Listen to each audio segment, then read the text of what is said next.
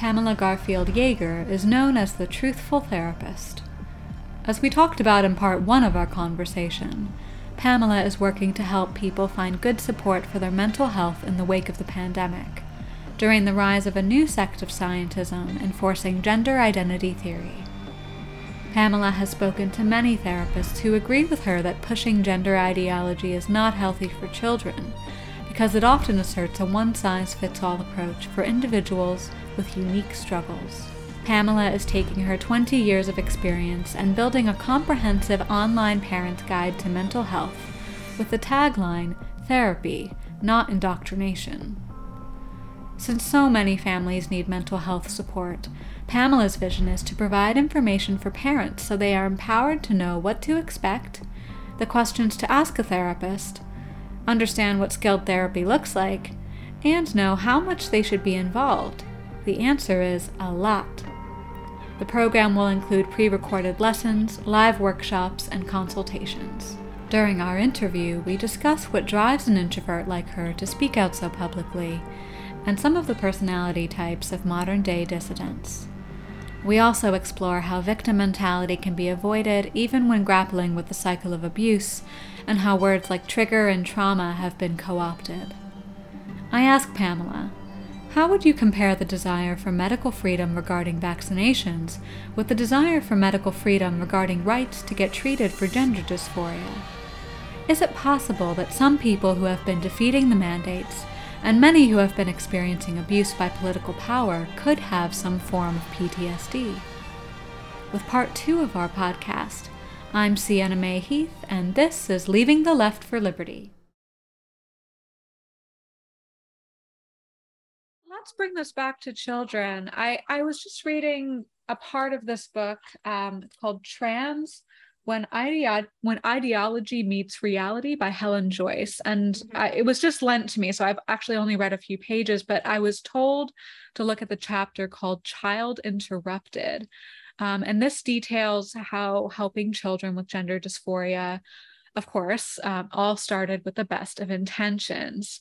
And do you mind if I just read to you a little bit of it? Because sure. I'd love to get your thoughts on like the history of it dating back to the 1990s and how that's escalated, um, you know, perhaps like worldwide, but also like, you know, in your own personal experience, what you've what you've noticed um, in in the roles that you've served at work. So it says here, it all started with the best of intentions.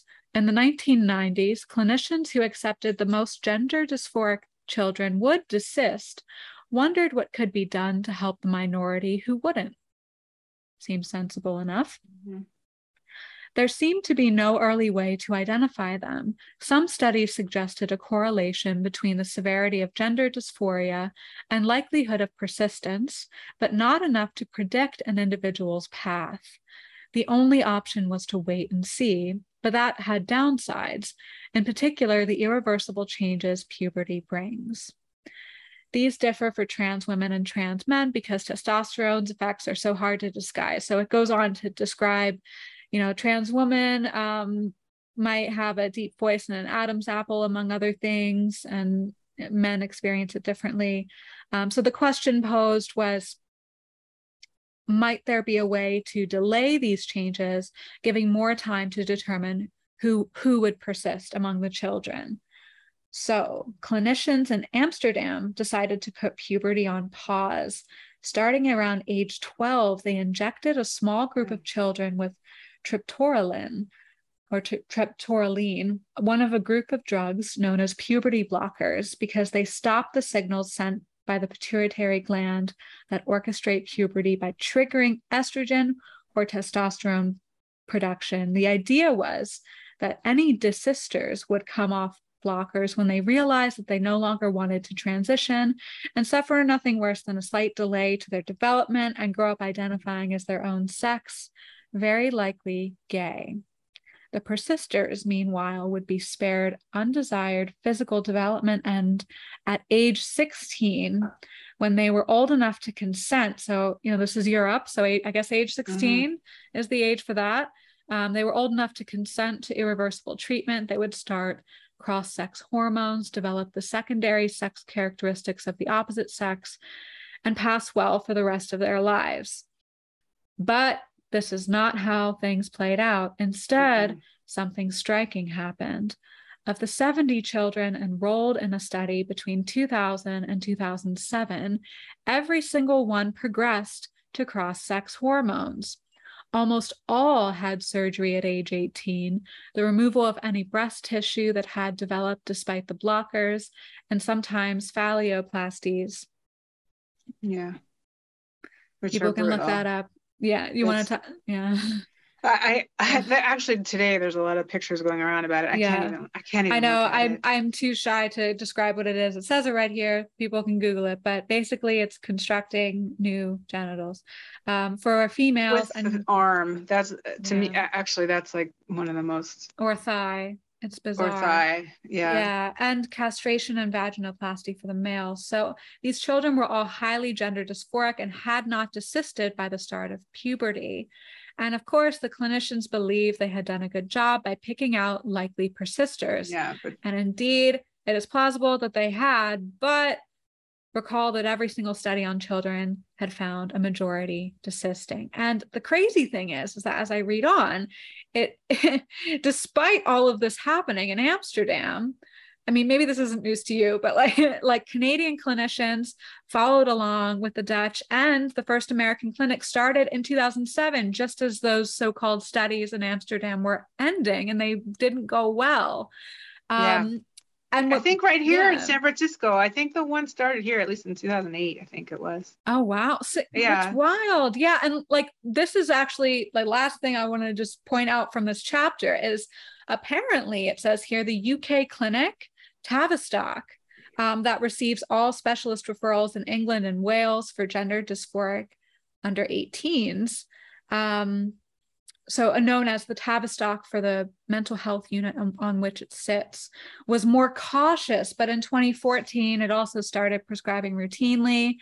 And as we know, um, Tavistock is is uh, shut not down. doing well. Yeah, they're shut down. They've got thousands of or uh, more than a thousand massive lawsuits on their doorstep. Um, mm-hmm. So I'm just I'm curious what came up for you as I I read that because I was really struck by the relatively quick progression of things and the nonsensical, um, like the nonsensical development of like oh okay this didn't go well and immediately the same year in 2007 canada and america were like let's just keep yeah. going let's follow their lead what what, what do you think about that? So, yeah. Well, I mean, the the cynical side of me is well, the thing that I, you know, I said before I was just so naive, and now I'm not as naive.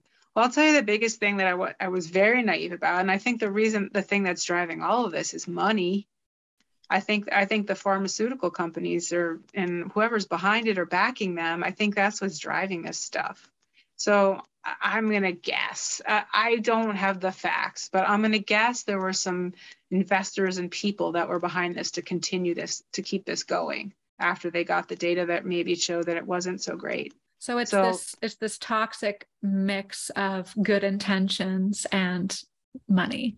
Maybe it started with good intentions yeah. and then it, I think it carried on with money. Yeah. I, I just I, I just now my I've turned into a cynical person. I guess I'm a conspiracy theorist. I don't know. yeah. Um, I, I mean, the, the theory, the, the theory behind, you know, I think they're, I actually did a post on this, but they're, they're really trying to do, I think they're, they're pushing on little kids. One to, I think they're just trying to destabilize kids. And I think that there's a whole agenda there. But I think the way they're able to market that and be able to convince people that it's okay to start with little kids is because the few people that do have, you know, I guess the way it's described there won't desist. The people that really will carry on with these dysphoric feelings throughout their adult life, they do usually know at a very young age. They started at a very young age. But then most of the people actually grow out of it. But how do you tease that out? I, I don't know the answer to that. I don't I don't know how it seems like nobody knows the answer to that, and then they, people want to pretend that they do.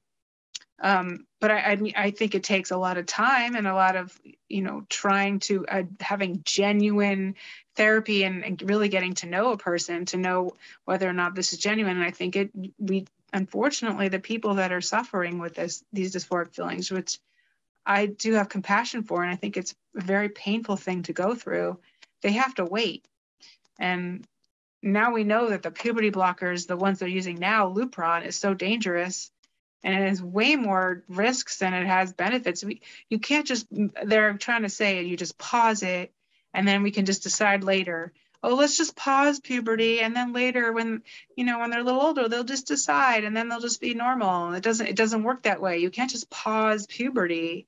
How much damage i mean any if you stop for a second and think about that that does tremendous damage and now we know for sure the fda just put out a, a warning about brain swelling we know that it causes uh, low bone density and it causes early onset osteoporosis for many people yeah, you know, I, I, wanted to bring up yeah. the FDA too, because um, you told me privately that these puberty blockers are still considered off label. Is that right? Yeah, they are. Yeah. They're off label.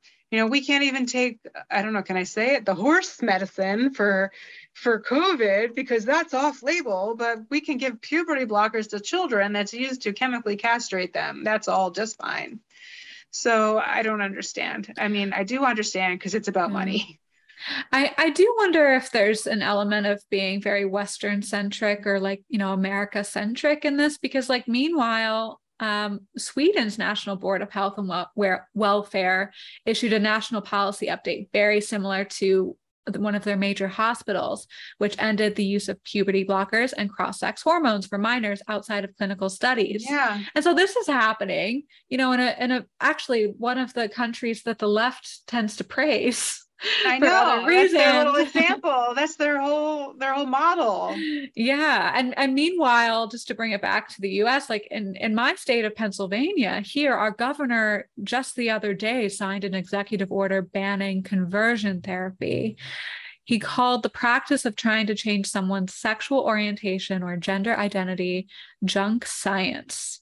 Yeah. So this is I have a two-part question for you on this. Do you agree with him that conversion therapy that attempts to change one change one's sexual orientation is junk science? Is conversion therapy for gender identity junk science? Well, first of all, those two things are very different and they should not be lumped together. And and they're they're doing it on purpose because in my opinion because most people do believe that it is bad to have conversion therapy for gay and lesbian people. They don't, most people at this point in our society believe that we shouldn't be con- trying to convert people who have gay or lesbian feelings genuinely, right? I, I don't know what the science is, but I, I, I tend to believe that people are born that way. Well, um, um, I mean, during my conversation with Kat, considering she studies biology, we we got into the science a little bit on, um, like the the brain chemistry of those who are homosexuals. Like there there is like scientific backing. This has been okay. like, in the works for decades, okay. as as I understand. Go. Yeah, but so that I would. But it's not you. the same yeah. as the transgender thing. No. And what what's well, and then the other, it's funny, someone just asked me the other day, what is trans? The other thing about it is trans is such a broad word. Um, it means so many different things to so many different people. And there are so many different experiences. So they're the, what I said before, the really rare population who are experiencing really genuine dysphoric feelings that really can't tolerate being in this body that they're born in. Um, does it mean they were born in the wrong body? No, I, I don't phrase it that way. It means they really feel uncomfortable in this body and, and they're struggling with a mental illness. Okay, and, so would would that be the clinical definition of being what some might call true trans?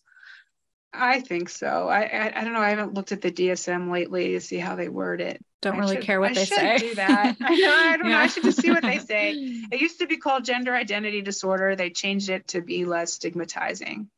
But the problem is, is to nowadays, what is a trans person, especially with these kids? There's somebody that saw a bunch of videos on TikTok and they've been isolated for two years because of a COVID lockdown and they don't feel comfortable with their peers or their friends are doing it and they want to fit in. I mean, that's not the same thing. So how can we how can we put those those two kinds of people together? And mm. the, I'm just naming two, but there's all there's all different individual situations where someone might kind of fall or believe that they would like to change their body and there might be all other so many underlying reasons for that and all that needs to be explored and so i just don't think that that's yeah none of this is the same as gay and lesbian no i, I agree um, I, do you think if we lived in a healthier society we wouldn't have gender dysphoria I don't, I don't know if we'd never have none, but I think we'd have a lot less. I'll say that. I don't mm. know if hmm. we'd have none. I don't know if zero. I, I, I don't know. People always want to act like they know the science. yeah, no, I you, know, know, you know. Do you know what? You know what I've really learned is that no one understands the brain, and I'm not going to pretend that I do. all enough. I can do, yeah. all I can do is go by my experience and talk to people and give my best guess on what's you know help and working with them collaboratively to be able to help them but yeah. am i going to act like this high and mighty expert like i understand how the brain works literally nobody knows and all this research and all this science i don't trust any of it at this point yeah. well so, yeah as i understand psychiatry is a is a very new field mm-hmm. and they really yeah. know very even psychiatrists will admit how little they know about the brain and how experimental some of these treatments are even just for other mental illnesses. Yeah, yeah. definitely. I mean medications you see that they can help. They can and it's controversial because some people are very anti-medication. And the truth is that they do help some people. So i'm not saying i don't i'm not giving anybody medical advice and i'm not telling anybody not to take medication but we also there's so much we don't know. So we can't just pretend that if you just take this then you know here's a little formula to be better. It doesn't work that way. Uh, you know it's it's a lot of trial and error. And a psychiatrist a good psychiatrist at least will admit that. Um, i've worked in programs where i was working collaboratively with the psychiatrist. I obviously wasn't prescribing the medication because i'm not a medical doctor but i'd watch the patients go through these it's usually about three or four months where they kind of go through this experimental phase where they try to figure out which medications, which dosage, what time of day, and what would work. And usually they would, a lot of them would come out the other end and have at least something that would work for them or make them at least better than they were to begin with. Mm. But, um, you know, there were a few that they didn't, they stopped taking medication altogether. But this was a program with more severe mental illness, you know, people with schizophrenia or type 1 bipolar where they had severe manic episodes things of that sort. So they they usually did benefit from some medication but the, you know nothing's perfect and we're, it, we're it's a work in progress and each person is different. So yeah. Yeah, yeah. no i don't know. Science science you know i, can't say yeah. no i i appreciate i appreciate that candor and those insights because this actually this actually brings us back to individual rights just individuality uh, honoring each person's journey this i sound like a liberal now well, you kind of are in a way yeah, I, I think I mean, we're both yeah. touchy feely. Okay, to audience, we're both very touchy feely ladies, and it just because we're just because you don't go under the label of i don't know leftist liberal whatever doesn't mean you're not a touchy feely person. We're very touchy feely and that doesn't it can, not all conservatives are all t- hardcore. Yeah. i mean we're hardcore i guess in a way because oh, yeah. we speak our minds but we also really feel things deeply. Both of us are like that. Yeah and and um just to sort of like give us an idea of where i'm going i i have i have I have to admit, first of all, that like when I ask about a healthier society, I am coming from a spiritual background. So like yeah. when I think about healthy, I think about um, faith. And I know that one of your um, like one of your categories in the program that you're developing is faith and mental health. Yeah. And I, I was reflecting on on your work in that way and also my interview with Kat when she talked about her journey of detransitioning, um, we talked about the spiritual practice of sitting with discomfort in the body mm. and how that is incompatible with gender identity yeah. theory and practice because in practice it's all about changing the body and like mm-hmm. fast i know it's complicated but in some ways it's fast tracking that process there goes the train outside. um, yeah, I mean, it's yeah. about a quick fix, is what it is. It's about the sort of single solution to something that's usually very deep and complex that needs work. That's not easy. And so, yeah, I think that's the biggest problem with all of this. Nothing's easy when it comes to pain and our lives. And and what role does spirituality play in in mental health as a whole? So yeah, I wrote a, a whole lesson on this because I think spirituality is getting lost within the mental health field. And even though I was trained at NYU, which is pretty left leaning, but I was trained in the late 90s. And back then, they did emphasize using spirituality in mental health and make sure that you that that was a question in your assessment and make sure that's integrated in the work especially if that's if someone believes in something really strongly or even if they just to explore with them maybe if they have conflicts within their belief systems to you know help them figure it out whatever that is. And so i did a whole lesson to basically emphasize that it is important. And spirituality is an extremely it is extreme strength for someone to have that's to believe in something. It gives somebody purpose. It connects people. Um, it helps you sit with uncomfortable feelings and so it, it really is a very healing thing so i did i did a whole lesson on basically what are some of the barriers which a lot to do with how therapists aren't trained anymore and how many therapists aren't religious and how they maybe don't think of it and how they don't respect it honestly. Ah, uh, see, that's the pain point uh, for that was for my my pain point. um, it's that they don't respect it or they don't. don't. Yeah, because it's one thing if they just don't hold those beliefs and they're able to sit with those beliefs and help a client understand why they feel the way they feel. But if they just flat out don't respect it and they, they think it's this, stupid, yeah, it's um yeah. yeah, and and the, the leftist way is is that religion is stupid and and you're stupid for thinking that and you know we're, we're smarter and above you because you know we see the real world the way it is or I don't know what uh, but just that they don't respect religion especially the real judeo-christian values right? Like that's too much i guess of a colon- colonizer way to think or something. Well I, I i do i do see a sect of the left behaving that way but i also see progressive christians.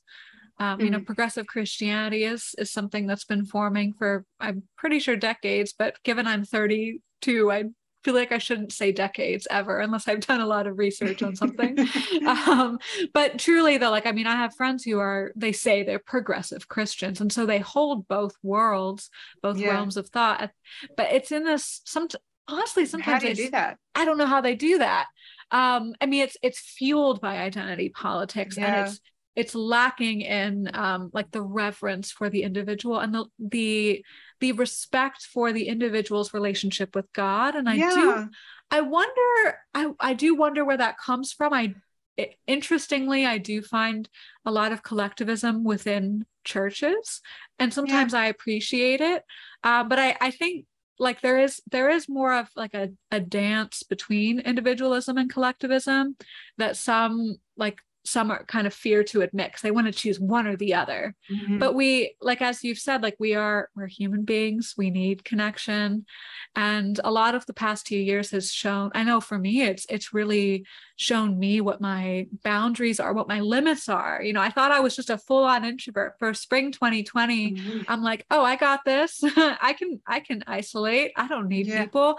And by summer i was I was really craving like just, yeah I felt like it was so lame actually I was like I just want to have a hug I just want to have friends Aww. you know I know but it's like yeah I mean yeah. you're not most people went through that yeah yeah, yeah I, I, just thought I had more more introvertedness in me um but but that doesn't anyway. mean you're introvert really just means that you recharge alone it doesn't yeah. mean you don't want human contact yeah absolutely um but yeah religion is not it most people I, I don't know. I don't want to generalize too much but i'm noticing a lot that people have conflicted views on religion and their religious views. And you don't need to be kind of rigid in your views. And they i think most people they shift throughout their life right? Depending on maybe what they're going through eh, you know specifically or just the stage of life they're in. Absolutely. so i think it's important for a therapist to be able to be open to hearing helping that person explore whatever conflict they're going through. Maybe they're angry at god for something or maybe they're just they're angry at their church. I mean i, mean, I know a lot of people who are gay have really conflicted feelings towards religion because they they they have a faith and they believe but a lot of times their churches have rejected them for their sexual orientation and that's a hard thing to wrestle with. So a therapist that's open to just listening to what a person's going through that that's what i would encourage or that's what that's what i think mm. it should be done in the sessions and then i got to be mm. honest i'll even disclose so i'm doing this whole lesson on spirituality and i've talked about it a lot i'm personally not even that religious at all I'm not. Um, but but I really respect people who are. And I mean, I gotta even say, a piece of me is jealous of, of those who are more religious. I wish I were more. I am I'm, too. I'm just not. Um, but but I do get fr- I I'll tell you this though I do get frustrated with with the really hard right Christian conservatives who say everything can be solved through God or if you just find Jesus and that's it. And I, I honestly respect that that worked for them, and I don't I don't want to say that's wrong because it's not because if it worked for them but what I, what's frustrating to me is that they can't see outside of that worldview because that just doesn't work for everybody. And so i, I just would hope people could be open-minded on all ends both be open-minded towards you know people who are very religious and then be open to people who are less religious to be able to work with all you know to all kinds of people i guess. Absolutely. And then people change. Yeah and and you did a great reel on Instagram about the human nature of the left and the right, mm. um, which brought to mind for me that conservatives can be kind of callous about therapy, and meanwhile, uh, meanwhile, leftists claim to care about mental health, but they really only care about their own mental health. Um, because the mo- the moment you bring up a concern of yours or something that's keeping you up at night, screw you. Yeah. Uh, but I, I they're out saving the world. They don't yeah. actually care about you. That's um right. Kind of so yeah. Talked about that. They care more about the justice issues. I mean, that's what I learned when I did my disability. You're not going to the pussy hat march. You're a bad person. I don't care about you anymore. Oh, but you can't tie your shoes. I, I don't care. I haven't talked to you in three years and I won't. I mean, that's what I learned about my friends. It really all came together to a full head yeah, I mean, these people who were so supposedly caring about the world, but then their close friend of them was suffering right in front of them and they didn't come and visit me and talk to me or even just send me a text message saying, how you mm. feeling today? Wow, that's so heartbreaking. Yeah. Yeah. And and I I, I do want to acknowledge the left and the right paradigm, but at the same time, I do feel like as as the months go by lately, I do feel like perhaps there's more grays in the middle. Um, yeah. But just for the purpose of our conversation now, mm-hmm. like acknowledge, acknowledging this polarization, what would you say is the right's relationship to mental health? Well, I think I think what's happened is, is the right has rejected mental health because the left has hijacked it because they just look at people at therapists as crazy lunatics. and so I, I think that's part of it. Um, and, and I kind of don't blame them in a way now that I see it more clearly. Mm. But at this, mm. but I also I do think that sometimes that they can be a bit harsh, and the left likes to kind of capitalize on that and say, oh, that's why we're the nice liberals and they're the mean ones because they don't care.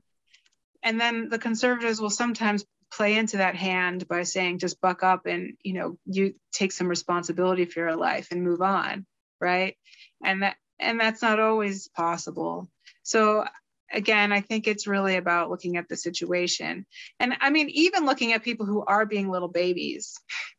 A lot of times they're being little babies because there is something really missing for them. And we gotta we gotta meet them where they're at so that they stop being little brats right? I mean obviously it depends if they're being um, if someone's being doing being really hurtful towards someone that's another story but if someone's just being a little brat so you know we're talking about like a kid that's being a brat i mean it's probably because they have a lot of unmet needs going on and unmet needs. I don't know what i just said. Um, and and we need to address those things. And i think sometimes the right misses that and they, they just they just want you to just shut the f up and carry on and do your work right? So i don't know um, yeah. it can be it, it's a tricky balance and but I, I do have to say through this little my since I've sort of come out as more of a conservative therapist, I have met some other conservative therapists that both uh, both show a lot of compassion and are really good at doing a lot of things we just discussed about being really really compassionate and really understanding with someone that thinks differently from them um, but also encouraging them to have personal responsibility and taking responsibility for their life and making better choices for themselves i have seen that that's um, good. How yeah. how can people how can people find them? well, there is either I don't know what it's called, but it's on my page. There's a conservative listing website that has started. It's fairly new. Should I send it to you earlier? I'll, maybe we'll maybe. Can we put it in the show notes. I'll send it to you after. Sure. Yeah, please do. Um, is it on that. your website? Is it on your website? It's it's not on my website yet because I haven't put any links on my website, but it is on my on my highlights of my Instagram page. Oh, perfect. Thank yeah, you. Yeah, under resources. Yeah, it's in there, but I'll I'll, I'll send it to you after. But I'll, I the, the people I'm specifically talking about are just people I met in a Facebook group that's therapists among therapists, and unfortunately, a lot of them are kind of in hiding in terms of knowing who they are. But um, yeah, it's so hard to group people because I, I you know what I think it is is it I don't want to name names, but I think it's the people who are the spokespeople for conservatives come off callous. But I think the conservatives that are really doing therapy or conservatives on day to day are not always so callous. That's I think that's what I'm noticing. That that's been my experience of conservatives day to day. Honestly, some of the kindest people have been Christian conservatives. And now I feel yeah. feel a little torn because lately sometimes it goes a little just outside of my belief system i will say some of you know some of their ideals and practice and um, that's something that i probably will discuss with um, a friend of mine who might come on the show later for anyone who's okay. listening and is like can you talk about more yes we will um, but I, what i guess yeah. what, what what's hard yeah. about conservatives they found that most most okay especially the ones that have risen up and have a voice you know they are honestly, they're very remarkable people, but just not everybody has that. They, you know, everybody comes with a different set of things in life, and we hope to drive, strive to be better. But I just, I, I think being able to be understanding that we all come with different things and to I don't know, I'm not being very articulate here. Mm-hmm. Does that make yeah. any sense? Yeah, I think you're calling for embracing diversity of thought, which is hard to do when some forms it's not of thought just are, thought, but it's yeah. resources too. Resources, I think, skills. I think it's really skills. more about the resources internally, and some people just are inherently it's harder for them to do things, and so they need a different, a special kind of support, and they need yeah. and and and i think the left really caters to those people like oh so you don't fit in. You feel like you don't feel good here. So we're going to hold on to you and say that you're okay. Whereas the right's like go do better. Be a better person. And then and then those people who feel really lost they they they gravitate more to the left.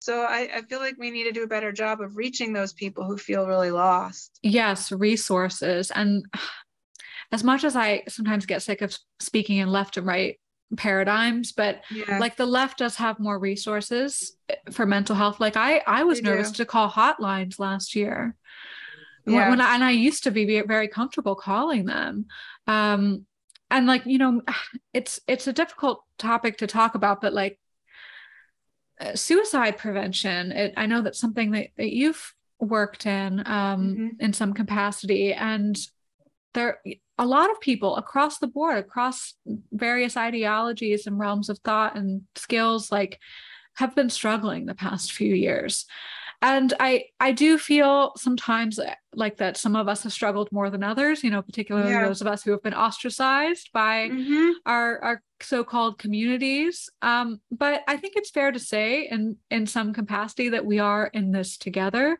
on the left and on the right. Some of us on the left and on the right are in this together in struggling to get through this time for various yeah. reasons.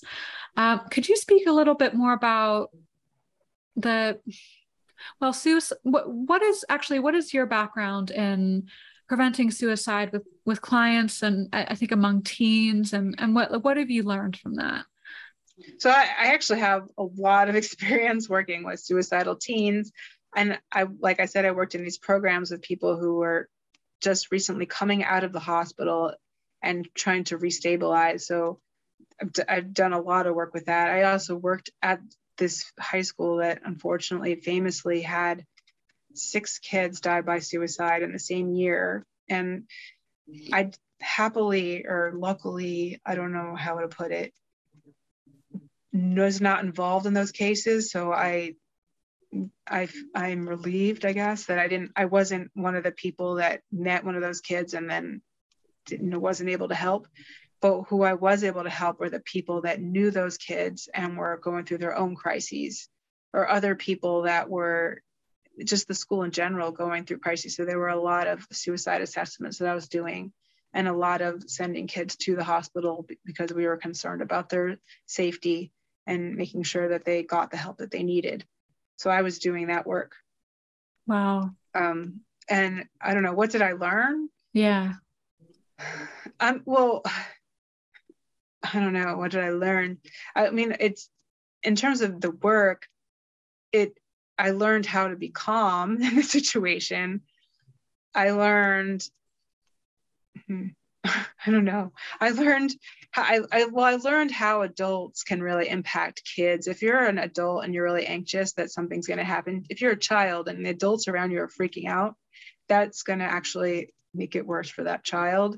And unfortunately, a lot of that dynamic happened at that high school for good. And I'm not blaming anybody because they were really scared and and everybody really did go through trauma knowing that this was happening in their school and no one wanted to sort of wanted blood on their hands.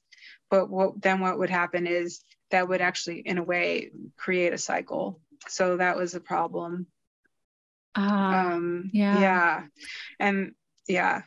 So that that was going on. And then and then there is there are kids that are attention seeking. So you know we talked about human nature and they learned they learned oh if i just say i'm suicidal i'll get out of this test wow that's handy right so we, we have to learn how to decipher what's the real deal and what's mm. a kid that has this pattern of maybe using it for attention and um, that was frustrating because yeah. the, the administration wasn't always so good at that because they really wanted to cover their asses so it was hard to be able to deal you know be able to tease all all of that mess out yeah i imagine so Mm-hmm. And and for those who don't know, what's the difference between suicidal ideation and suicide attempts?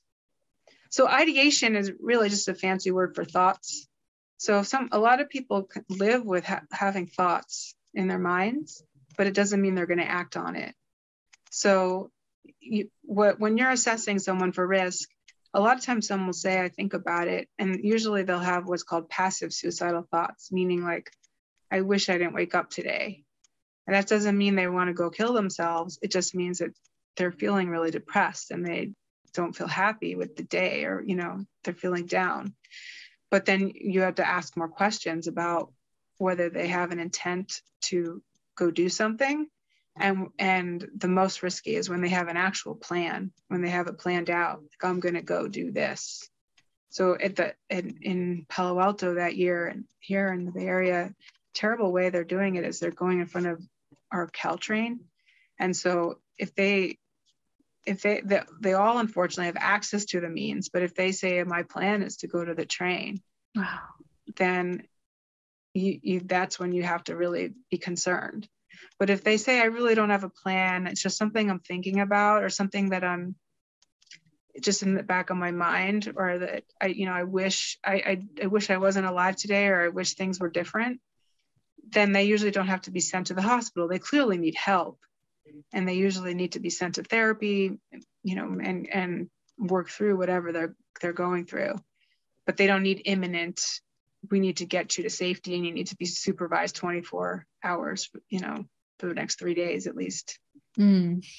So, so, so what happens is people do get scared when they hear someone say they've had a thought of suicide because sometimes a lot of those thoughts will come fleeting and then they'll pass and a lot of times it helps people to recognize that thoughts are they do they come and go they're kind of like uh, floating clouds or um, they use the metaphor of like a Teflon pan of like they come and they slip away. And so if you can help someone, if they have a thought, it can be a scary thought, but a thought is just a thought and it does not something they need to act on and that things change that can help someone. So you, you have to know the person and obviously know how what uh, what level of risk they're at to be able to know how how to react to them. Yeah. Yeah. Well, sounds like heartbreaking, but very important work that you did. Yeah. Yeah. Unfortunately, it's all too common. And I think even now more than ever. Yeah. yeah. Um, where can you find accurate statistics on that about trans identified children and adults? I wish I knew. what do you mean? Uh, which on oh on the oh, on the suicide yeah on suicide. Oh okay. So there's this as you know there's this sort of narrative that if you don't trans a kid then they will go kill themselves. And then they tell parents would you rather have a, a live son or a dead daughter? Right? And that's sort of this emotional blackmail. And they say these things but they're basing this on nothing there actually is no study that shows this is the truth. In fact, the only study I'm aware of that's the best study that actually has both like a has a control group to show people that you know before transitioning and whether or not they transition makes the difference for them in terms of their mental health and their suicidal behaviors was a study done in 2003 it was a 30 year 30 year study but it ended in 2003 in sweden i believe um, it is linked to my Instagram page. But there, the problem is there really is not great data on this because I think the activists get in the way whenever they try to do more studies on this. Because they what they do is they do some questionnaire and they just ask if they have suicidal thoughts. A lot of kids that are going through this have suicidal thoughts. And so then they say, look, they're suicidal. We got to do something but they don't actually show whether the intervention, you know, helping them transition is the actual um, relief for the suicidal thoughts. In fact, many people report that the kids that do go through this transition don't get any better. So they'll they'll show that their transitions after they transition are they're still having the same mental health issues that they were having before and in some cases they're worse. So i wish i knew the answer to that. I think that's that's one of the biggest problems is there there is not good data and and the activists get in the way of many studies that they tried to done to do.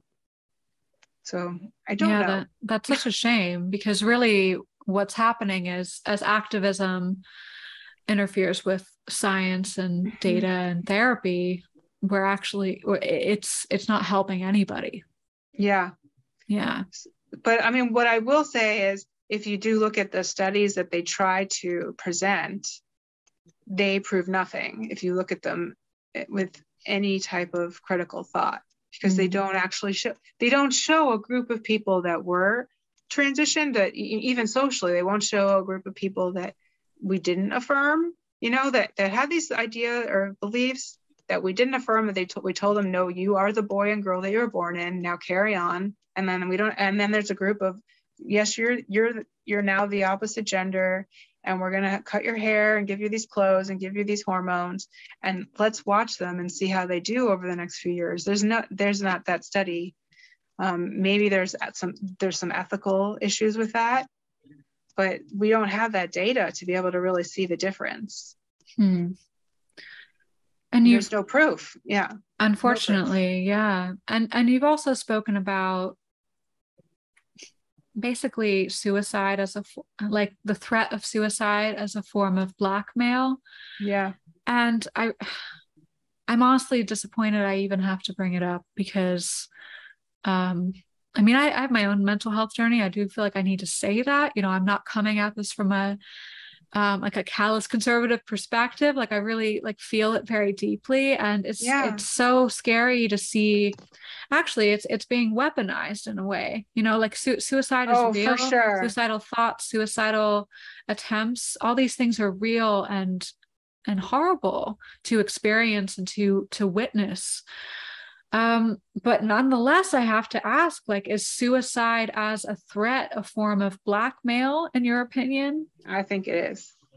I definitely think it is. So, um, in DBT, dialectical behavioral therapy, it's a type of therapy. Was invented by a lady called Marsha Linehan.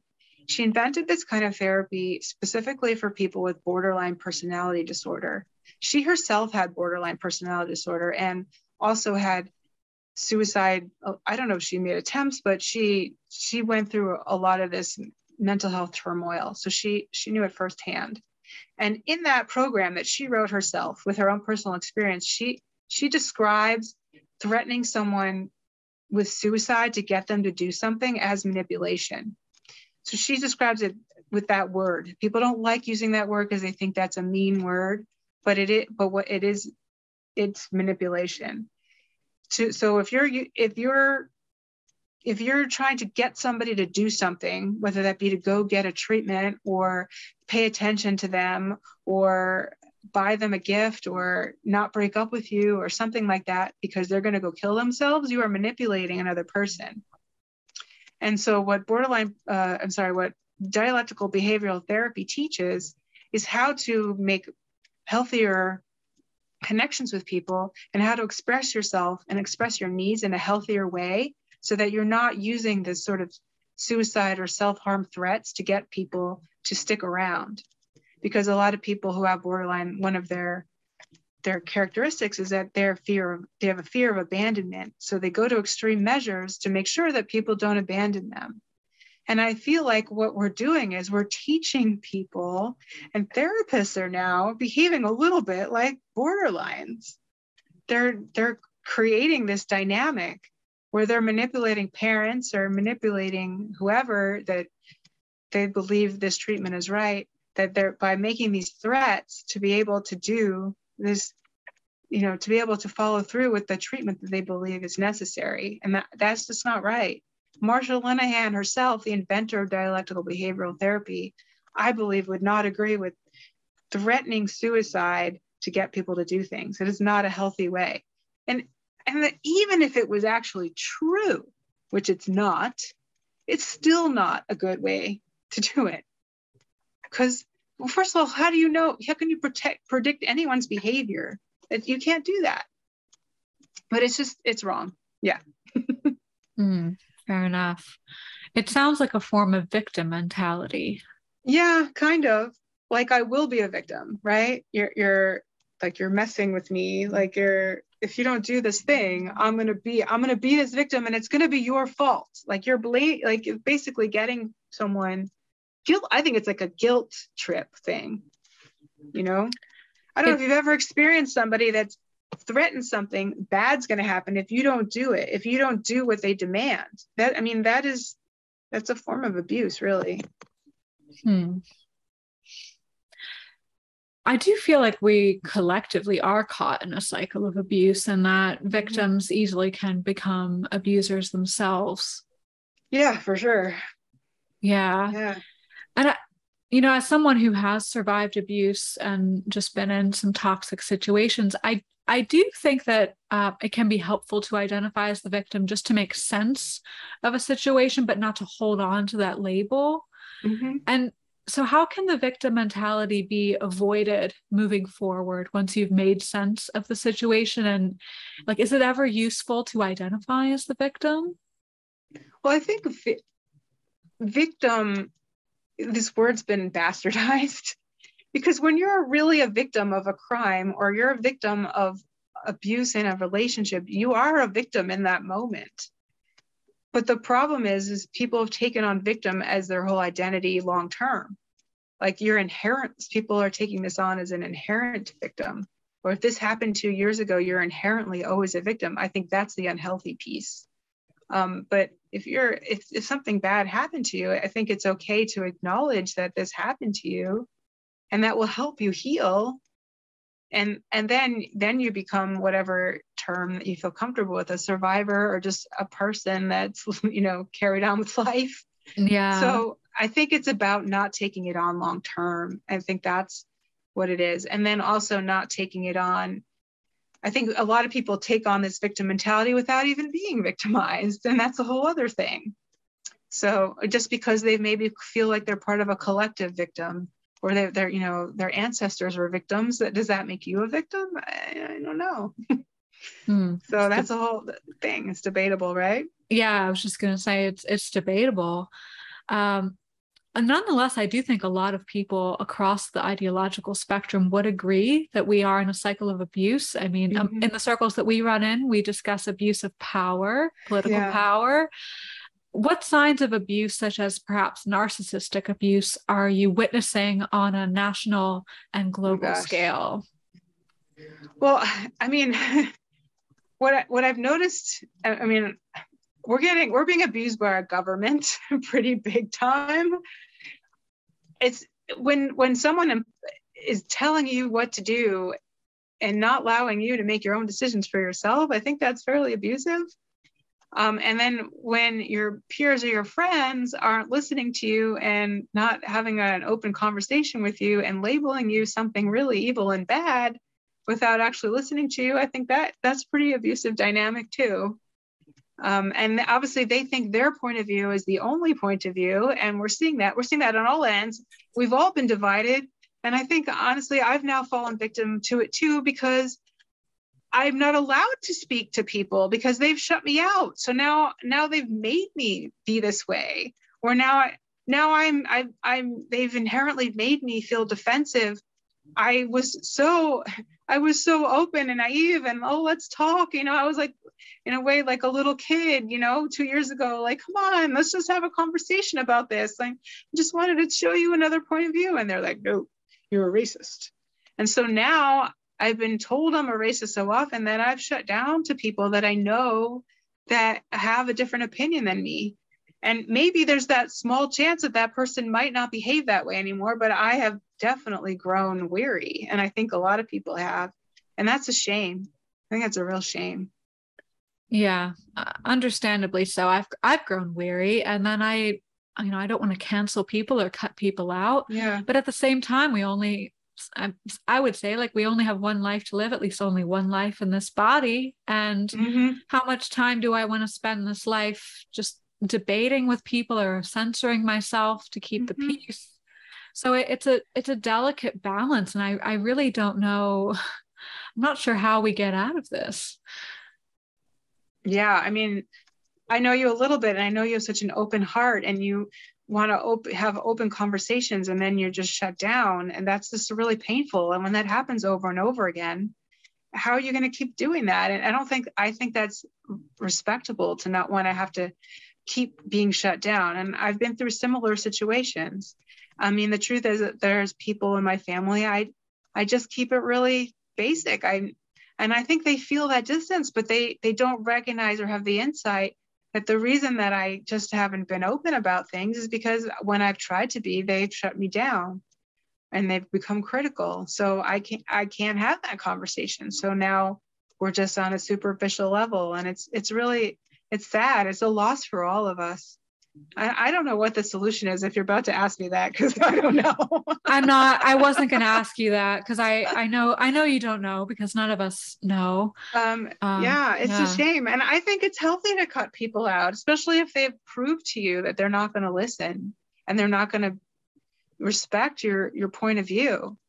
I mean, I think it's okay for people to say, I have this point of view and you have that point of view, but let's, you know, let's come, let's, it, it's okay. But if they say you're a racist for it or a transphobe, or maybe you have that opinion, but really I'm better than you, you know, then and I don't, I, I wouldn't want to hang out with those people either.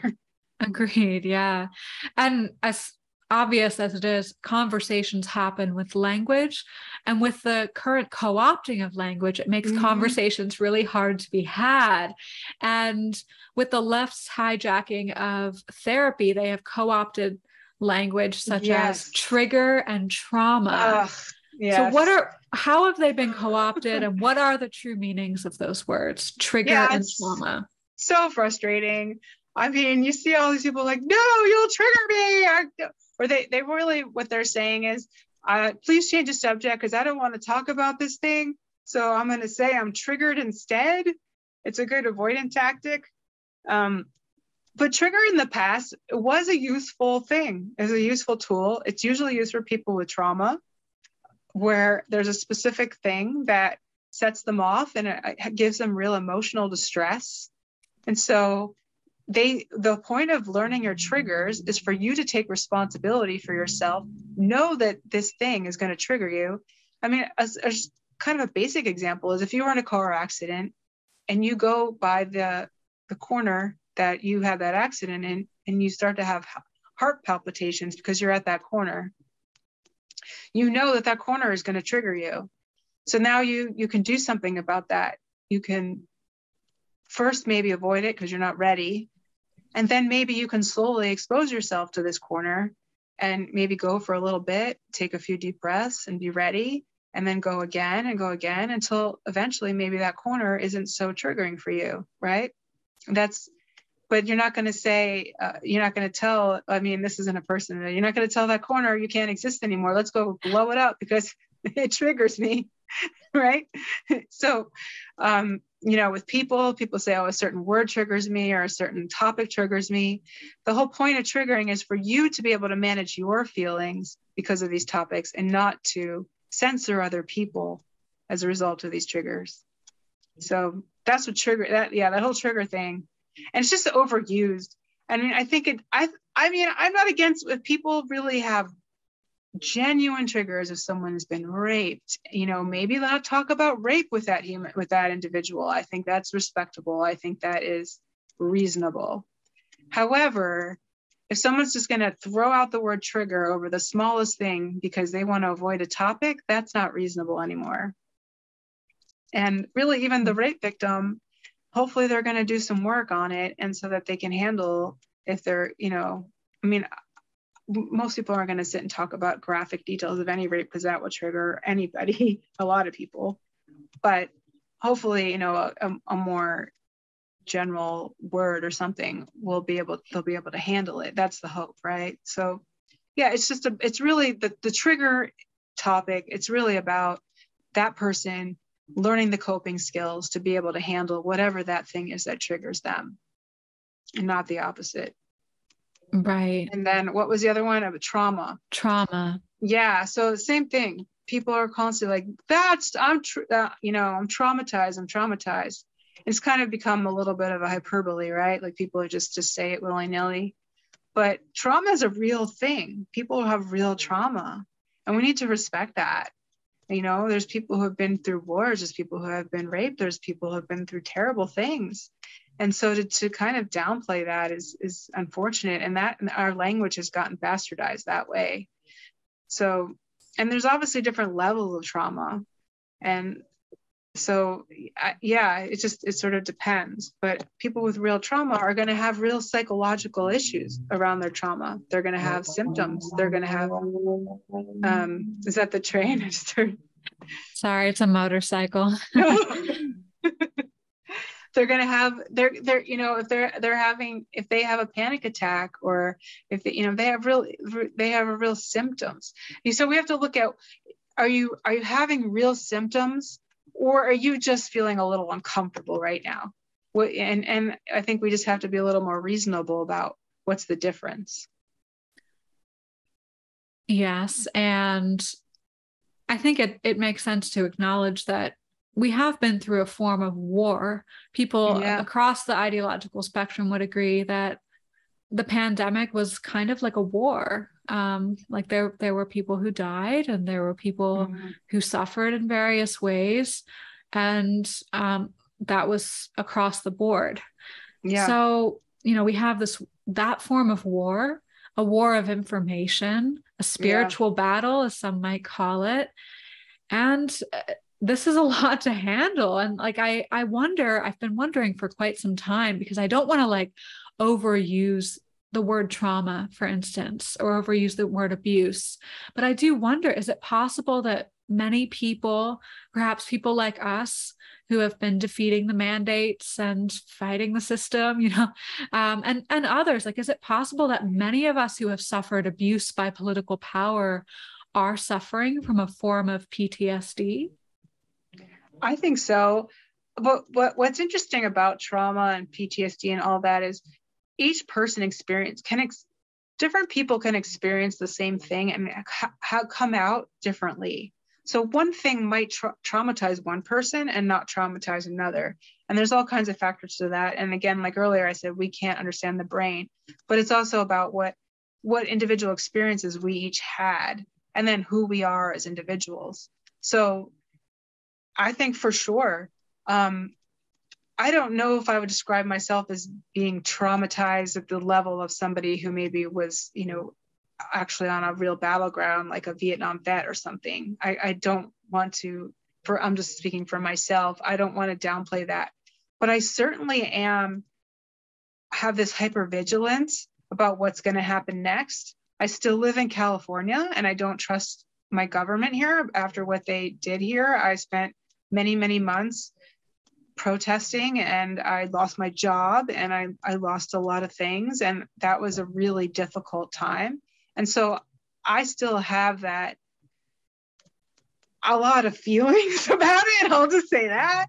But I'm also, I, there's a piece of me that's kind of always waiting for that shoe to drop again. I think and so there is that hypervigilance that that that can be characterized as some level of trauma so i guess it just depends on the level and the individual.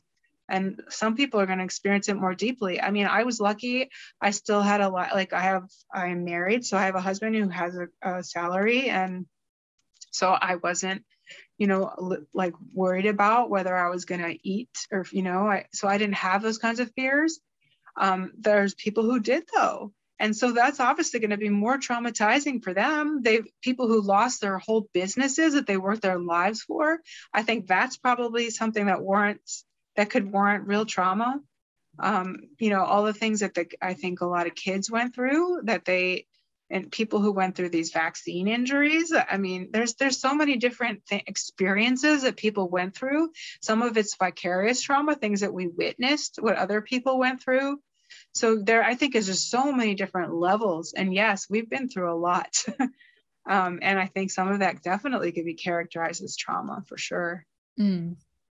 Thank you for those insights. It's been it's been a question that's like pressing on me and I mm. as much as I I want to talk about abuse and trauma and my own my own experiences and like help others through it, I I don't want to mislead them and that's why it's so it's so tricky then to also find a therapist who will be a good therapist for you. And um, meanwhile, I've seen therapists become very political online, um, like yeah.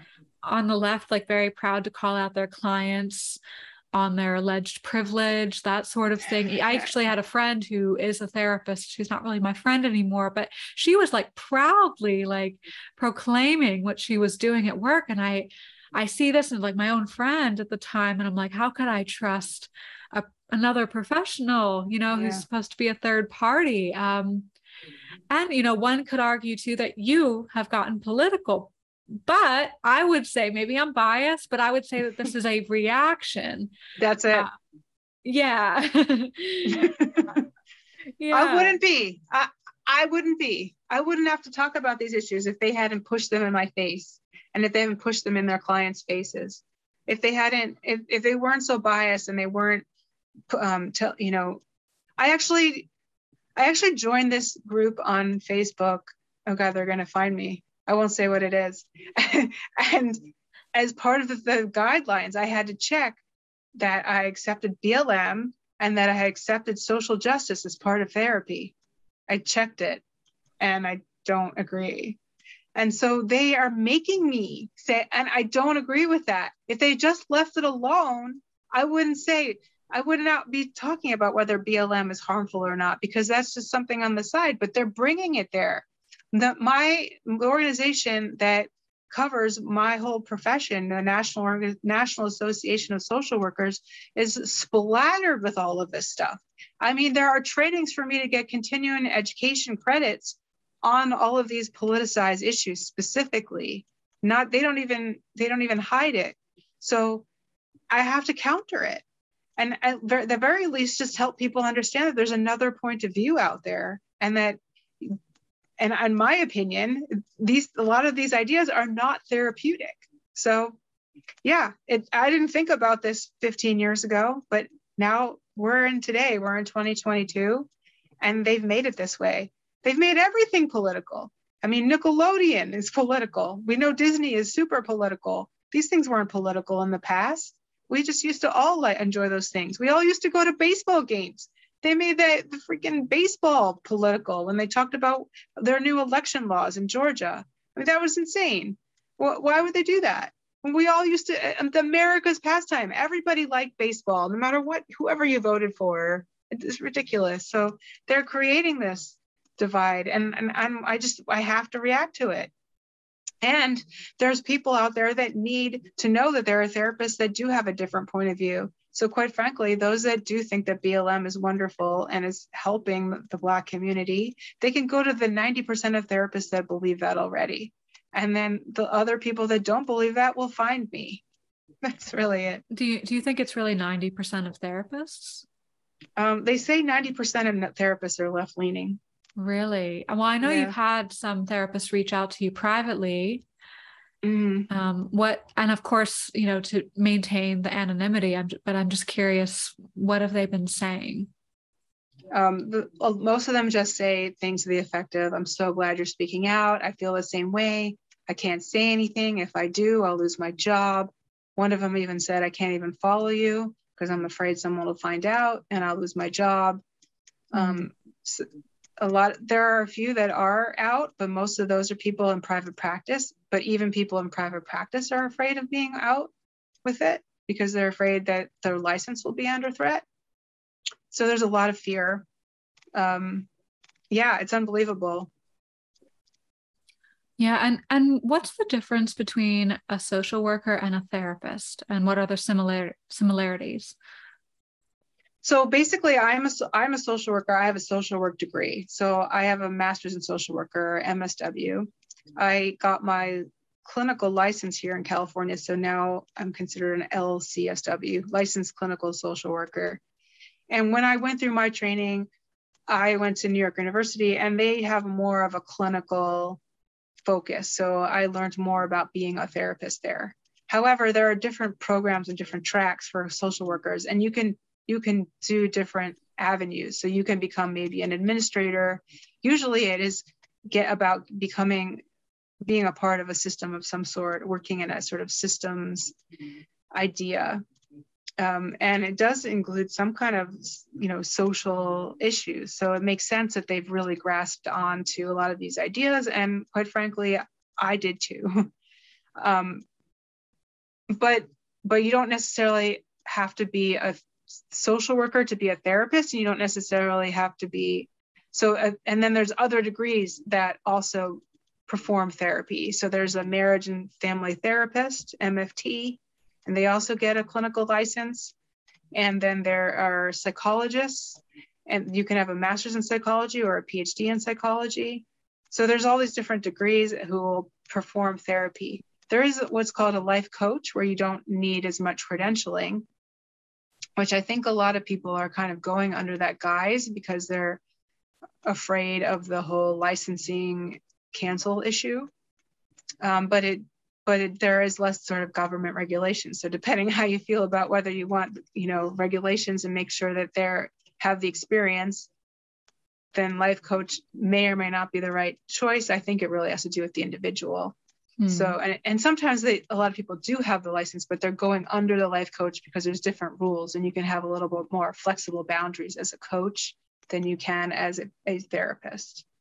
So I don't know, that was a long answer so basically, it depends on what path that person chooses with, with what degree that they use. So a therapist is sort of a catch-all for a bunch of people with different degrees.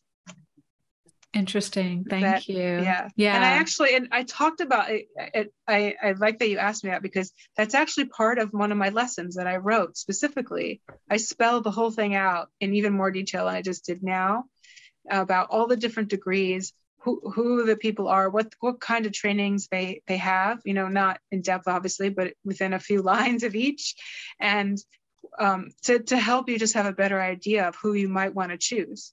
You know, wh- what kind of focus they each have in general. But but again, each person does what they want with what.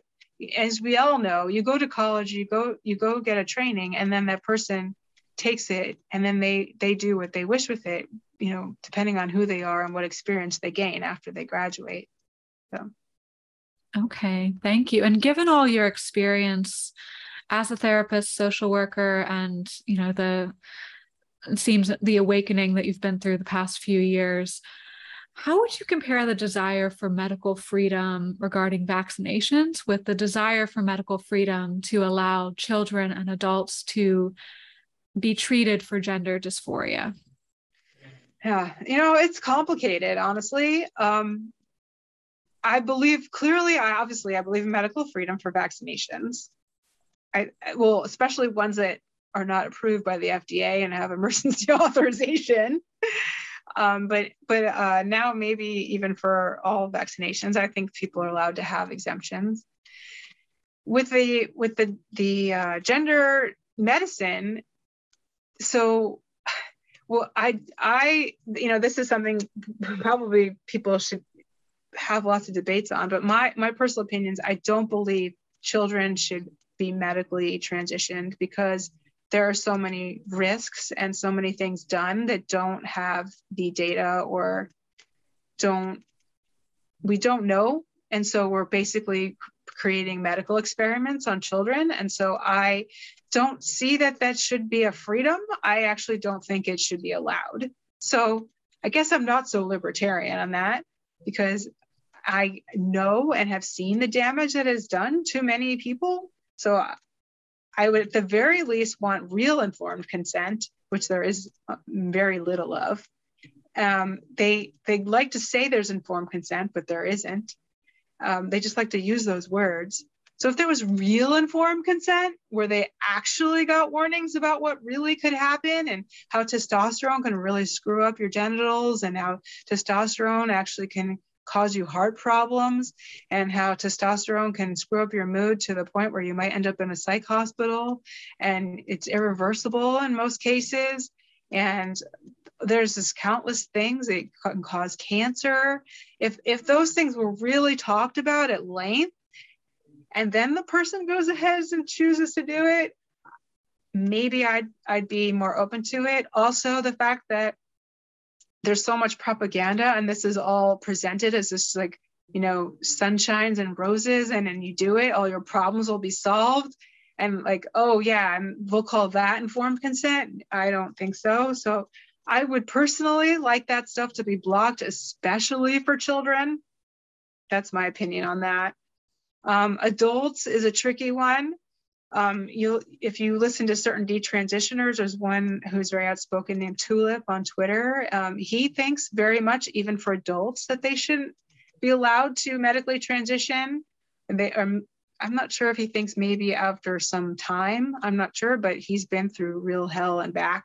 And he was an adult when it happened, and he did not get informed consent and he was he describes it as being very coerced or very rushed and so he doesn't think even as an adult that adults should should be allowed to do this without a lot of vetting at least um, so i think the problem is is that there's just not the right information out and there's just so much biased information that people are making decisions without the right information and so i don't think there should be freedom with all this biased information or lack of information.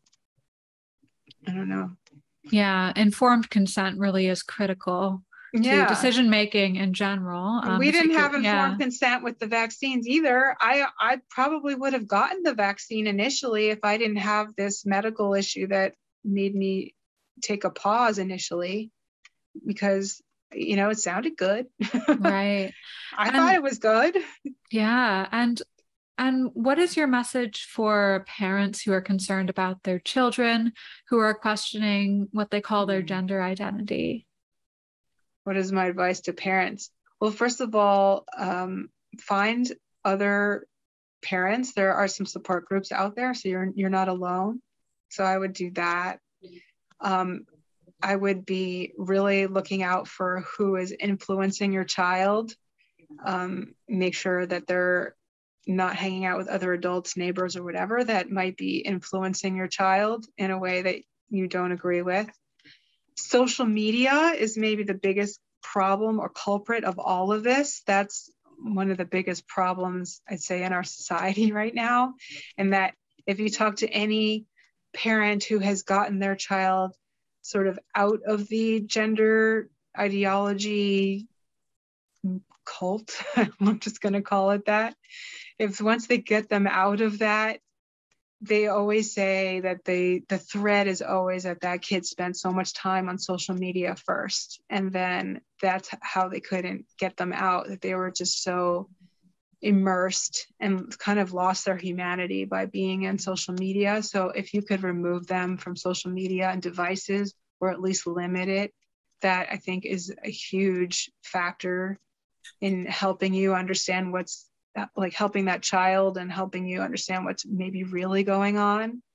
There's probably underlying issues happening in your case. So find a therapist that will figure out what are the underlying issues and explore what are the dynamics in your family. Maybe your child is looking for something from you or from someone else in your family or had a fallout with their peers. So just exploring what is actually really going on with your child. It probably is some kind of cry for help.